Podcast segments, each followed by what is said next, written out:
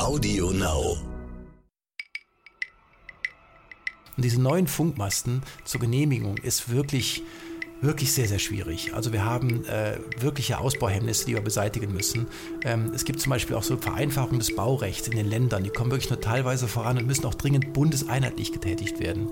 Und vor allen Dingen muss auch vereinfacht werden, dieses Grund, diese Grundbucheinsicht, um auch dann gerade Ansprechpartner für Ausbauvorhaben ausfindig zu machen. Der zweite Punkt ist natürlich, äh, das habe ich gerade mit einem Satz gesagt, wir brauchen bundeseinheitliche Regeln. Äh, es ist wirklich so, dass jede Gemeinde, jede Stadt, jedes Land eigene Gesetze, eigene Regeln hat, was dann dazu führt, dass ein, im Schnitt ein Mast äh, 18 Monate äh, Genehmigungszeit hat. Und das ist natürlich in dieser Schnelltechnologie ein, eine, eine Ewigkeit.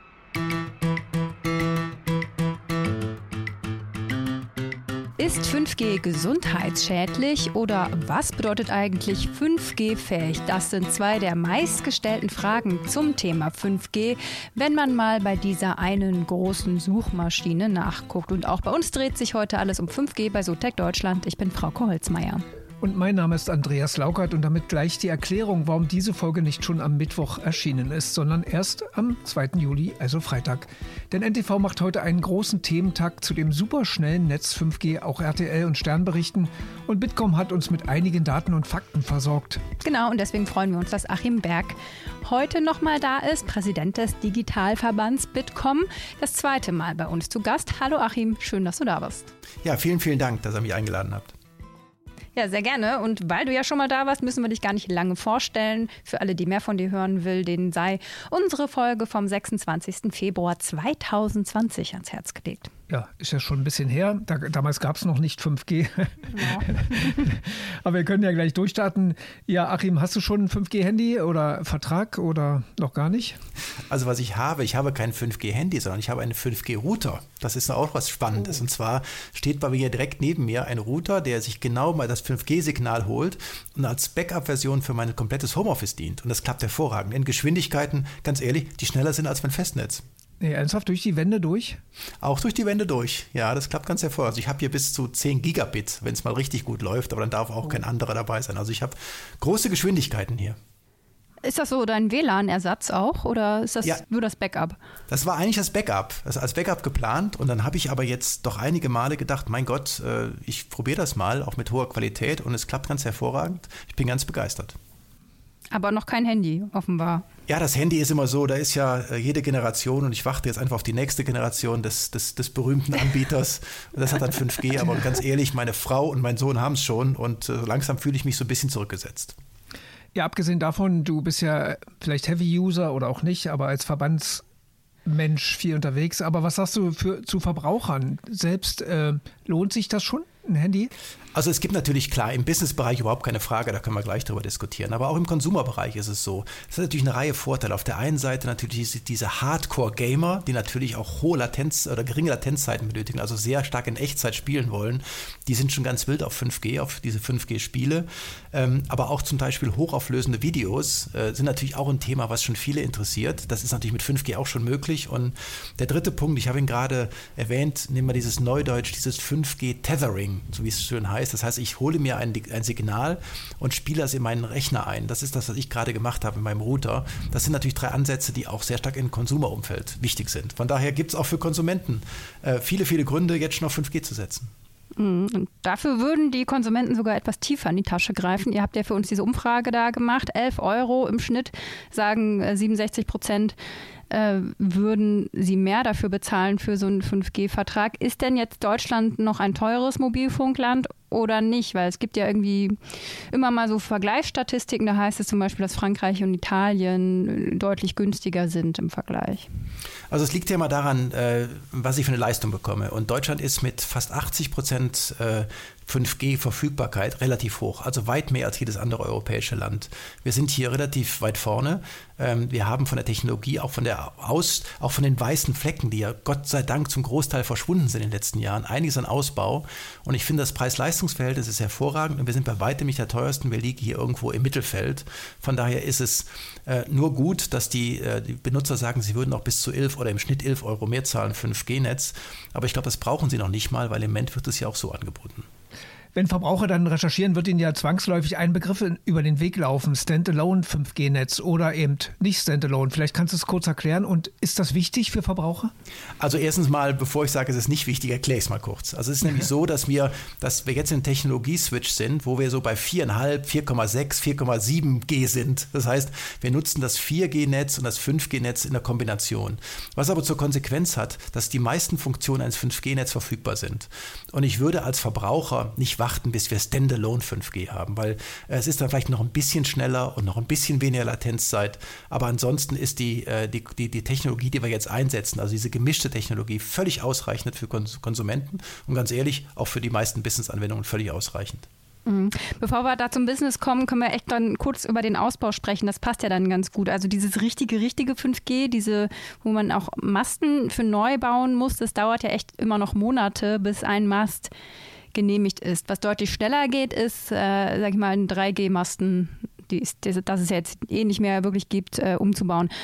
Was läuft da noch schief und hast du Hoffnung, dass diese Verfahren sich mal beschleunigen könnten? Also das ist das folgendermaßen. Die Mobilfunkanbieter haben es natürlich relativ leicht, wenn sie ihre vorhandenen Masten nutzen und im Prinzip 3 oder 4G-Technologie aufrüsten.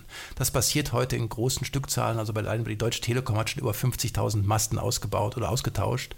Ähm, das ist äh, Vodafone eine ähnliche Größe, noch ein bisschen weniger, aber da passiert einiges. Aber der wichtige Punkt ist, ich brauche ja auch in bestimmten Bereichen neue Funkmasten. Und diese neuen Funkmasten zur Genehmigung ist wirklich wirklich sehr, sehr schwierig. Also wir haben äh, wirkliche Ausbauhemmnisse, die wir beseitigen müssen.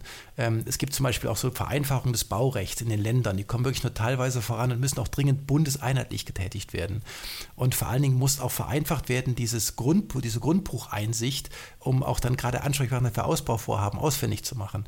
Aber ich nenne gerne mal ein Beispiel aus anderen Ländern. Zum Beispiel in Spanien ist es so, in Spanien ist das Baurecht so, dass ich einen Mast bauen darf und sollte ich gegen geltendes Baurecht verstoßen, muss ich es nachher fixen. Und 99,5 Prozent aller Baumasten haben keine Beanstandung. Das heißt, man hat das im Prinzip, weil die alle die gleiche Technologie nutzen, auch die Mobilfunkausstatter oder die Mobilfunker. Das heißt, es ist, macht überhaupt keinen Sinn, das so eh und so ein Korsett zu drücken. Der zweite Punkt ist natürlich, äh, das habe ich gerade mit einem Satz gesagt, wir brauchen bundeseinheitliche Regeln. Äh, es ist wirklich so, dass jede Gemeinde, jede Stadt, jedes Land eigene Gesetze, eigene Regeln hat, was dann dazu führt, dass ein, im Schnitt ein Mast äh, 18 Monate äh, Genehmigungszeit hat. Und das ist natürlich in dieser schnellen Technologie ein, eine, eine Ewigkeit. Und da tun wir uns halt schwer. Und das würde die Sache deutlich vereinfachen. Äh, wenn ich das richtig sehe, äh, baut ja Elon Musk nach diesem Prinzip, ich baue erstmal und habe noch nichts in der Hand. Also warum, warum dürfen wir das nicht bei Mobilfunkmasten? Äh, du meinst in Grünheide nur zur Ja, genau, Erklärung. genau, also das Gigawerk in, in Grünheide wir sind ja hier nicht im Wilden Westen. Ich glaube, es gibt klare Gesetze, äh, es gibt Baumaßnahmen und da muss ich mich dran halten und da werden sich Telekommunikationsunternehmen auch dran halten. Von daher äh, ist das schön und gut zu versuchen, aber wir haben halt Regeln und die werden hier eingehalten. Aber ist das dann auch, glaubst du, das Hemmnis? Also ich meine, es gibt ja auch noch einige Menschen oder auch dann Dörfer, die sagen, nee, bei uns nicht. Also nutzen ja. vielleicht den Mast vor der Haustür nicht. Ist, ist, spielt das damit rein? Ja, es ist interessant. Also wir, äh, die Frage haben wir ja auch gestellt in den Umfragen. Haben gesagt, was ist eigentlich, ähm, wer möchte eigentlich ähm, 5G haben? Es ist so, dass knapp neun von zehn Bundesbürgern wünschen sich 5G an ihrem Wohnort. Also da ist die Akzeptanz relativ hoch und diese Gegner sind mit sechs Prozent relativ gering, sind aber recht laut. Das muss man schon sagen, man hört es häufiger mal. Also die meisten wünschen sich 5G und würden doch gerne 5G haben. Das genau das Gleiche auch in ihrer Umgebung. Die meisten sagen, ich hätte gerne 5G in meinem, in meinem Wohnort und da reden wir auch in der gleichen Größenordnung. Das hat natürlich häufig zur Konsequenz, dass auch irgendwann mal ein Funkmast aufgestellt werden muss und da trennt sich die Spreu vom Weizen. Also ich kenne äh, durchaus Fälle, auch der, der Mobilfunker, wo ein Ort sagt, ich hätte gerne 5G, aber bitte keinen Mast. Das ist äh, relativ schwierig zu bauen, aber ähm, es ist nicht wirklich hilfreich und ich könnte ihn auch, wenn Sie, wenn Sie möchten, könnt ihr euch auch sogar die Orte nennen, aber ich lasse es mal. Das sind meistens die, wo eher vermögende Leute wohnen, die gerne das Netz haben, aber nicht den Mast. Ah ja, dann können wir ja mit einem fahrbaren Mast rumfahren. Der steht aber auch da.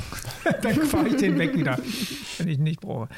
Ja, aber kommen wir dann ähm, zu den Unternehmen auch mal Business-Anwendungen. Das sind ja wahrscheinlich das Gros, äh, weswegen wir 5G machen wollen gerne. Ne? Die, zum einen haben wir die Campusnetze, das wären so geschlossene Einheiten, aber auch diverse Anwendungen, ne? auf die wir warten. Ja, also es ist natürlich drei große Vorteile für die Unternehmen. Auf der einen Seite extrem hohe Übertragungsraten, also ich habe gesagt bis zu 10 Gigabit pro Sekunde. Ähm, das ist ein bisschen abhängig vom Spektrum, aber ansonsten ist das möglich. Dann habe ich natürlich den zweiten, das ist ein riesiger Vorteil für die, für die verarbeitende Industrie. Ich kann gleichzeitig mehrere Geräte anschließen, äh, vor Dingen im IoT-Umfeld. Und das, was wichtig ist, ist, dass die Sensoren eine extrem lange Batterielaufzeit haben, weil halt die Sendeleistung sehr gering ist. Das ist ein riesiger Vorteil. Ähm, und den dritten Vorteil, den wir schon mal kurz im Gaming-Bereich hatten, sind diese geringen Latenzzeiten. Das heißt, ich kann Echtzeitanwendungen laufen lassen im industriellen Umfeld, äh, egal ob es jetzt ist, ob ich Maschinen steuere oder ob ich ähm, andere Dinge mache oder Ver Vernetzung von Produktionsanlagen oder eine Echtzeitkommunikation auch zwischen Maschinen zulasse. Selbst bei Augmented oder Virtual Reality brauche ich ja diese, diese, diese geringen Latenzzeiten ähm, und auch mobile Roboter äh, benötigen das auch. Von daher ist es in diesem Umfeld für die Industrie und vor allen Dingen für die Zukunftsfähigkeit der Industrie immens wichtig, diese Technologie zu haben. Hm. Sind Unternehmen überhaupt noch wettbewerbsfähig, wenn sie nicht auf 5G setzen auf lange Sicht? Also die, ähm, auch in unserer Umfrage haben wir, äh, haben wir gelernt, dass über 50 Prozent der Unternehmen jetzt in 5G investieren will. Auf der einen Seite sogenannte Campusnetze, wo es schon eine ganze Reihe von gibt, um das nochmal zu erklären. Äh, es gibt einen Teil der Frequenz, des Frequenzbands ist, ist reserviert worden für Unternehmen, die auf ihrem eigenen Campus ein 5G-Netz aufbauen dürfen ähm, zu relativ geringen Gebühren übrigens. Und die können sind natürlich in der Lage, genau das, was ich gerade gesagt habe, also die Steuerung von, von, von, von verschiedenen ähm, Maschinen äh, dann selber durchzuführen. Es ist nicht für die Telefonie gedacht, sondern es ist wirklich dafür gedacht, dass ich in Echtzeit sogenannte Industrie 4.0-Anwendungen fahre. Und das kommt jetzt zu dem Punkt, der Unternehmen, ein Unternehmen, was äh, weltweit führend sein will und bleiben will, braucht 5G als, Basis, als Basistechnologie, um halt in, im Prinzip die Produktion anderer Dinge wettbewerbsfähig zu halten. Von daher ist es überhaupt keine Frage. Braucht ein autonomes Auto in Zukunft 5G oder was denkst du, geht es auch ohne? Also ein autonomes Auto darf nicht 5G brauchen, weil stellt euch vor, es fällt irgendwas aus. Was macht das Auto dann? Äh, ein autonomes Auto soll erstmal autonom fahren. Und das ist ganz wichtig. Aber, jetzt kommt der zweite Teil, 5G natürlich durch diese geringen Latenzzeiten ist in der Lage, dass sich Autos, Autos miteinander kommunizieren. Also ein typisches klassisches Beispiel, ich bin nicht in Sichtweite, fahre um eine Kurve, da ist aber gerade eine Eisfläche oder eine Öllache oder was auch immer, dann kann das eine Auto das andere warnen oder die Autos im Umfeld warnen. Und das ist natürlich idealerweise über 5G-Technologie, weil die zuverlässig ist, geringe Latenzzeiten hat, dann muss natürlich auch überall verfügbar sein. Und das sind so typische Anwendungen für 5G. Und äh, diese, diese, die, das ist, also gesagt, ein Auto würde viel zu viele Daten produzieren, äh, um die über 5G zentral zu steuern. Das, das sind Terabyte, die dann in der Minute anfallen bei einem autonomen Auto. Das könnte ich gar nicht über die Netze abwickeln. Wäre auch völliger Unsinn, wäre auch Verschwendung von, von Ressourcen. Aber äh, wichtige Informationen machen schon eine Menge Sinn über 5G. Der heutige Werbepartner heißt Dell Technologies. Dell Technologies Experten helfen Unternehmen, die optimale End-to-End-IT-Lösung für ihr Business zu finden, zugeschnitten auf das jeweilige Bedürfnis und Budget. Mit ProSupport Plus bekommen Kunden außerdem einen direkten Zugang zu ProSupport-Technikern rund um die Uhr und einen Vor-Ort-Service am nächsten Arbeitstag. Und Dell Technologies bietet die Möglichkeit einer sofortigen Implementierung der IT-Lösung. Gezahlt wird später. Mehr Infos unter 0800 724 4869 oder online unter dell.de slash kmu-beratung.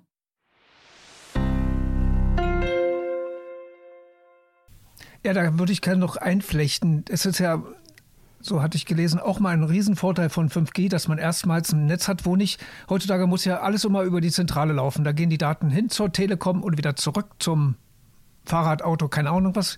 Jetzt ist ja schon auf regionaler Ebene ein Computer da, der das verarbeiten kann, die Daten und weitergibt ans nächste Auto oder wie auch immer, ne? Also das ist richtig. Man baut sich im Prinzip die, man, man, man zieht die Rechenleistung mehr in die Fläche. Das heißt also, genau das macht man auch, dass man versucht, äh, dezentrale Rechenleistungen zu haben und die natürlich dann auch zu verarbeiten. Also wir reden jetzt noch nicht über Slicing, das ist ja auch noch ein ganz wichtiges Thema, das kommt als nächstes noch, aber das ist erstmal so, dass die, äh, das genau, das sieht man ja auch an den Testfeldern, auch an der, an der A9 in Nürnberg, dass im Prinzip die Rechenleistung näher an den, äh, an den, an den, an den Sendemast gezogen wird. Das ist auch ein riesiger Vorteil und hilft natürlich dann auch sehr, dass die Daten nicht über tausende von Kilometern äh, erstmal hin und her geschoben werden müssen.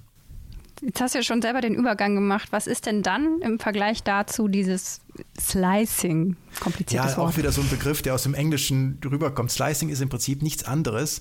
Es ist eine Netzwerkarchitektur, wo ich im Prinzip dieses Multiplexen von diesen virtualisierten oder auch unabhängigen logischen Netzwerken in eine Struktur packen kann. Um das mal deutsch zu sagen. Es ist nichts anderes. Ich baue mein eigenes sicheres kleines Netz. Also man kennt das vielleicht als VPN bei anderen noch. Ein eigenes sicheres Netz, wo ich sicher Daten übertragen kann.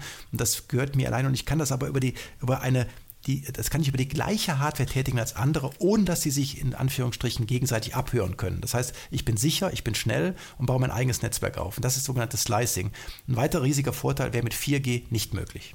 Und man kann es ja auch zeitweise machen, ne? Also bei Telekom, Vodafone oder so mal, ich brauche jetzt so ein genau. Netzwerk mal für drei Stunden am Montag für drei LKW oder so oder drei Bagger. Oder eine TV-Übertragung. Genau. Oder bei das. Bei der TV-Übertragung kann ich dann im Prinzip mir genau für einige Stunden äh, dieses Slicing aufbauen. Dann habe ich, hab ich eine sichere Leitung ähm, zwischen mehreren, äh, zwischen mehreren äh, Empfängern und kann das im Prinzip nutzen. Und deshalb ist Slicing äh, auch ein The eine Thematik, wo die, wo die Industrie wirklich drauf wartet, weil ich kann dann tolle Netzinfrastrukturen aufbauen. Da fällt mir ein Stichwort ein, Netzneutralität die hatten wir, haben wir ja eigentlich zurzeit. Es darf niemand bevorzugt werden bei der Nutzung des Netzes. Ich mal, wurde darüber mal diskutiert, ob Slicing dem nicht widerspricht? Also ich, da es ja jeder kann, widerspricht es ihm nicht. Es ist vielleicht, kostet vielleicht ein paar Euro mehr, aber ganz ehrlich, wenn jemand für eine gewisse Leistung bezahlt, dann ist das ja auch okay. Da habe ich auch eine ganz klare Meinung zu. Ähm, ich weiß, dass das dann, dass das dann die, die Reinen äh, unter uns teilweise auch aufregt, aber ich glaube, wenn jemand sagt, ich möchte eine gewisse Leistung haben und ich bin da auch bereit für zu bezahlen, dann war das früher schon so, ist heute so und wird morgen auch so sein. Äh, das hat nichts mit Diskriminierung zu tun, aber es hat damit zu tun, dass ich, wenn ich, wie gesagt, wenn ein TV-Sender ein, eine schnelle Leitung benötigt, die auch, äh, die auch zur Verfügung gestellt wird, dann ist er auch bereit, ein paar Euro dafür zu zahlen. Warum nicht? Mhm. Und hat auch keinen Nachteil jetzt für, sagen wir mal, neben Fußballstadion sind alle da mit 5G am Streamen oder telefonieren oder, ja, telefonieren ja 2G, aber halt. Das ist immer mal spannend. Ja. Also in der Theorie ist das so. In der Theorie ist das so. Wir werden sehen, was dann passiert. Bei einer Luftrate mit anderthalb Millionen ja. Ravern könnte es schwierig werden. Genau. Ja, es gibt noch einen Begriff, Beaming. Beaming, ja, haben wir noch einen Begriff. Ja, ja wir machen heute der letzte, Begriffe. Der nächste, der nächste. Beaming ist vielleicht mal ganz kurz mit einfachen Worten erklärt. Ja, das wir machen ja Begriffe lernen mit Achim heute. Ja, genau. Bei LTE ist ja so, die Antenne strahlt in alle Richtungen und im Prinzip fährt dann ein LTE-Handy da durch und, und, und, nimmt dann die Signale auf mit dem, der Station. Bei 5G ist etwas anders. 5G bündelt im Prinzip ähm, die Strahlung oder beziehungsweise die, diese, diese Strahlung, genau, und äh, bringt die zusammen und folgt im Prinzip dem Endgerät. Und durch dieses Beaming ähm, habe ich natürlich dann auch weniger Strahlung, anders, weil es konzentriert sich auf das Endgerät. Wobei über Strahlung kann man gleich noch reden oder Nichtstrahlung, kommt bestimmt auch noch eine ja, Frage ja. zu. Nicht mal sicher, aber den. Ja, die ähm, haben wir jetzt ja damit schon. Ja. Naja, aber ich, ich glaube, er meint auch Richtung Verschwörungstheorien. Aber ja, genau, ja, genau. erzähl erstmal weiter. Aber dass ich dann im Prinzip in der Lage bin, äh, durch, durch eine Bündelung von verschiedenen Antennen, die im Prinzip dem, dem Gerät folgen, extrem hohe Geschwindigkeiten äh, hinzubringen und die Strahlung auch gleichzeitig zu reduzieren. Da haben wir jetzt ja alle wichtigen Begriffe für 5G, Latenz, Bandbreite hat ja, wir, Latenz Slicing, haben wir nur so halb erklärt. Beaming, das sind ja so die, die Pluszeichen für 5G, oder? Suchst du jetzt ein Minuszeichen? Na, weiß nicht. Ja, Strahlung hat man auch schon. Könnte theoretisch ein Minuszeichen sein. Ist es eins? Was sagt ihr? Also, bei der Thema Strahlung, das ist ein Thema, was, wir, was uns äh, schon Jahre beschäftigt. Ähm, es gibt keine einzige wissenschaftliche Analyse oder auch Untersuchung, die das bestätigen würde. Selbst das äh, Bundesamt für Strahlenschutz gelangt zu der Einschätzung, dass 5G-Technologie die Einung der Grenzwerten unbedenklich ist. Es ist hoch, es ist interessant, dass man im Prinzip ähm, diese, diese bei der 5G-Technologie, die ja auf äh, höherfrequenzartigen oder äh, frequenzartigen ähm, Frequenzen sendet, dass die eigentlich auch weniger in den menschlichen Körper eindringen. Das heißt, äh, 5G ist weniger strahlintensiv als 4G und es gibt keinerlei ähm, äh, keinerlei Beweise dafür, dass es irgendwann schädlich sein sollte. Es gibt auch keine Untersuchung. Von daher ähm, mhm. bin ich relativ sicher, dass es okay ist. Und wenn jemand an einer Stunde telefoniert und ein heißes Ohr hat, kann es nicht nur am Telefon liegen, kann auch von irgendwas anderem liegen. Aber ansonsten ist das äh, auch ein völlig unbedenklich. Und, aber eine Sache vielleicht ganz dazu gesagt, ich glaube, es ist wichtig, dass man hier auch aufklärt. Also immer nur zu sagen, nein, es ist nicht so, sondern auch die Aufklärung und da habe ich auch persönlich mit den Mobilfunkanbietern schon mehrere Gespräche geführt, dass man diese, diese Analysen, Untersuchungen auch wirklich wirklich öffentlich macht, dass man auch mal zeigt, was da passiert. Und ähm, das ist, glaube ich, auch wichtig, weil es ist schon eine gewisse Unsicherheit da, das hört man immer wieder. Aber äh, es gibt keinerlei Indikationen und wir haben auch jetzt noch lange uns damit beschäftigt, dass es in irgendeiner Weise schädlich sein sollte. Aber vielleicht muss man das dann auch mal, ja, sag ich mal, von unabhängigen Institutionen hören, vielleicht selbst nicht von dem Bundesamt für Strahlenschutz, wo vielleicht auch dann, sage ich mal, wer möchte, sagt, ja, aber das ist ja gesteuert oder so. Ähm, also ich weiß nicht, also hast du schon mal auch mit, ich weiß nicht, da bräuchte man ja fast schon Soziologen äh, oder Psychologen, die da so diese, diese Angstvorgänge vielleicht erklären können. Hast, habt, hast du da schon mal mit irgendwie mit Leuten aus so einer Fachrichtung gesprochen, wo sowas herkommt? Ja, ich hatte letztens ein Gespräch, jetzt muss ich gucken, das war die, die internationale Kommission für den, den Schutz von nicht ionisierender Strahlung. Also das war auch eine Kommission, die wir hatten. Das war zum Beispiel jemand, mit dem ich mich unterhalten hatte. Ähm, und die auch gesagt haben, die sagte ganz interessant, wir sind ja seit 10, 15 Jahren oder nicht schon länger, haben wir Milliarden von Mobilfunkhandys draußen. Das ist ja der größte Feldtest in der Geschichte der Menschheit, um ganz ehrlich zu sein. Und man kann auch nicht feststellen, dass irgendwo irgendwie Auffälligkeiten aufgetreten sind, in jedweder Form. Das heißt, ähm, dieser Feldtest ist im Nachhinein, hört er sich etwas sarkastisch an, aber dieser Feldtest ist ja auch positiv ausgefallen. Also wir haben selbst da noch nicht mal irgendwelche Indikationen. Von daher bin ich mit meiner Aussage oder meinem Gefühl dafür, dass wir hier uns äh, über eine sehr sichere Technologie hat, äh, beschäftigen, äh, fühle ich mich sehr wohl. Ja, und es gibt, man kann ja auch mit einfachen Maßnahmen, äh, man benutzt Headsets, um nicht das Handy immer am genau. Ohr zu haben und so weiter, ne? Und die Laptops nicht auf dem, auf dem Oberschenkel und so weiter. Also man kann ja jeder seine Maßnahmen ergreifen und ja. Ich glaube, wir können gleich schon mal Richtung Zielgerade, aber vielleicht noch mal so deine Gesamteinschätzung, wenn wir jetzt, ich meine, es gab ja jetzt auch Diskussionen um irgendwelche Anbieter von Netzen, den chinesischen, das, die Diskussion wollen wir jetzt gar nicht nochmal aufrollen, aber ähm, wenn du Deutschland jetzt in den internationalen Vergleich setzt, wie gut stehen wir dann da? Also ich hatte das zu, zu, Beginn schon mal erwähnt und das ist auch wirklich eine Sache, auf die wir etwas stolz sein können. Wir sind ja immer sehr schnell dabei, wenn es um weiße Flecken geht und sehr schnell dabei, wenn es um ähm, nicht sind. Im Moment ist es so, dass generell im Mobilfunk, glaube ich, 0,3 Prozent der Fläche ähm, nicht Mobilfunk äh, empfang, empfangen kann. Das ist wirklich nicht mehr viel, aber diese 0,3 Prozent, jeder kennt einen dieser 0,3 Prozent wahrscheinlich. Äh, aber normalerweise ja, ich hat sie alle. Ja, da hat sich wirklich viel getan in den letzten, in den letzten Jahren. Und dann komme ich bei 5G nochmal dazu.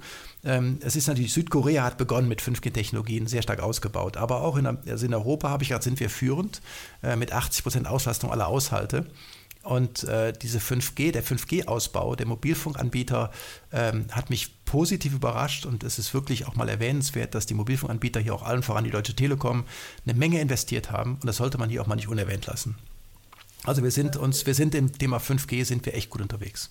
Das ist ähm, richtig. Es nervt manchmal trotzdem. Die 98 Prozent äh, oder 2 Prozent oder was da noch übrig sind, die erlebt man halt immer dann, wenn man sie dringend braucht.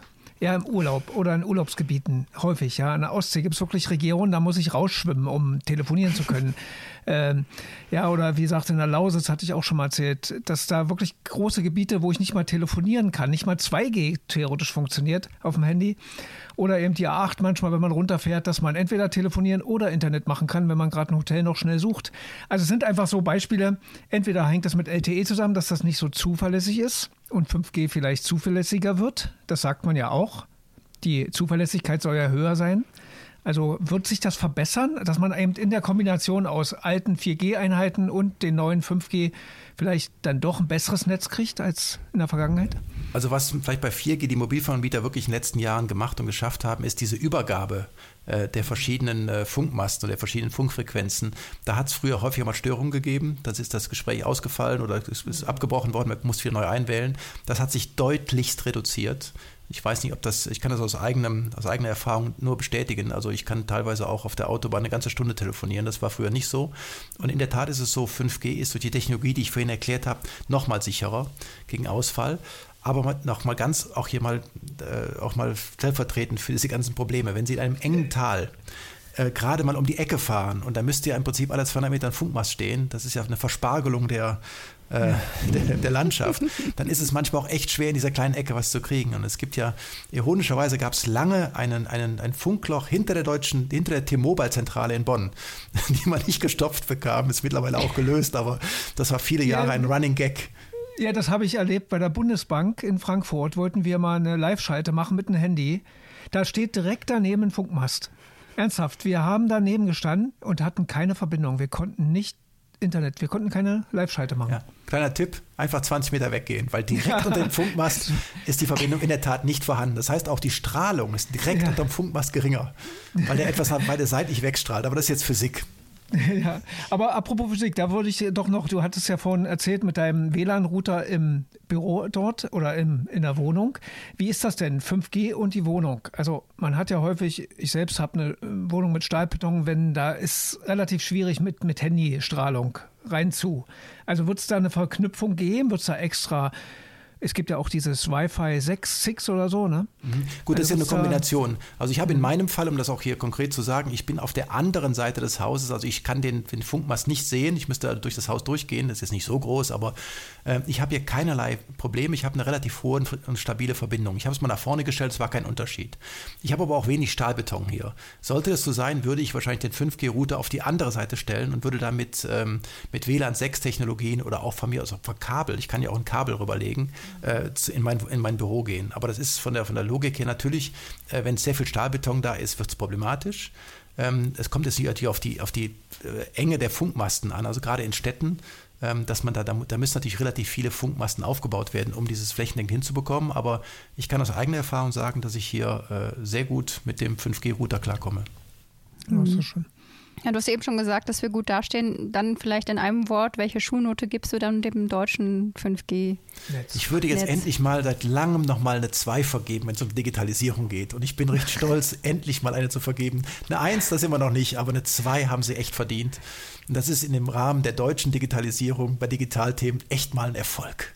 Da ja, dann, dann würde ich noch eine, eine, eine Nachfrage nach einer Note geben und wie, welche Note vergibst du in Bezug auf die Unternehmen? Wie gut sind die schon vorbereitet auf 5G? Also die Provider, okay, aber was ist mit den Unternehmen, die es ja anwenden sollen? Ja, also bei den, äh, bei den Großunternehmen sehr gut. Ähm, da ist auch die Bereitschaft zu investieren sehr hoch. Also die, man sieht auch gerade jetzt so, ähm, die jetzt, äh, die, die mit 2000 oder 5000 mehr Mitarbeiter haben, äh, fast alle sich damit beschäftigt. Mhm. Ähm, es, ist, es ist noch ein bisschen bei den kleineren, also Mittelstand und kleineren ist es leider noch nicht so weit. Die warten noch. Ähm, die haben auch keine Campusnetze, also von daher bin ich da äh, nicht ganz so positiv. Bei den großen Haken dran, perfekt. Ähm, bei den kleinen äh, ist es leider nicht so. Das ist leider mhm. bei vielen Themen so. Ähm, aber wenn ich zum Beispiel sehe bei den Unternehmen, also 80 Prozent der Unternehmen haben 5G eine große Bedeutung beigemessen. Das ist in der gleichen Größenordnung wie Cloud Computing oder Big Data oder auch IoT oder autonom fahrende Fahrzeuge. Also sind wir relativ weit oben. Ähm, von daher ähm, haben die Unternehmen erkannt, dass die Basistechnologie 5G wichtig ist für die Zukunft. Das klingt doch gut. Ja. Danke dir. Ja, danke, Achim Berg. Gerne. Vielen Dank.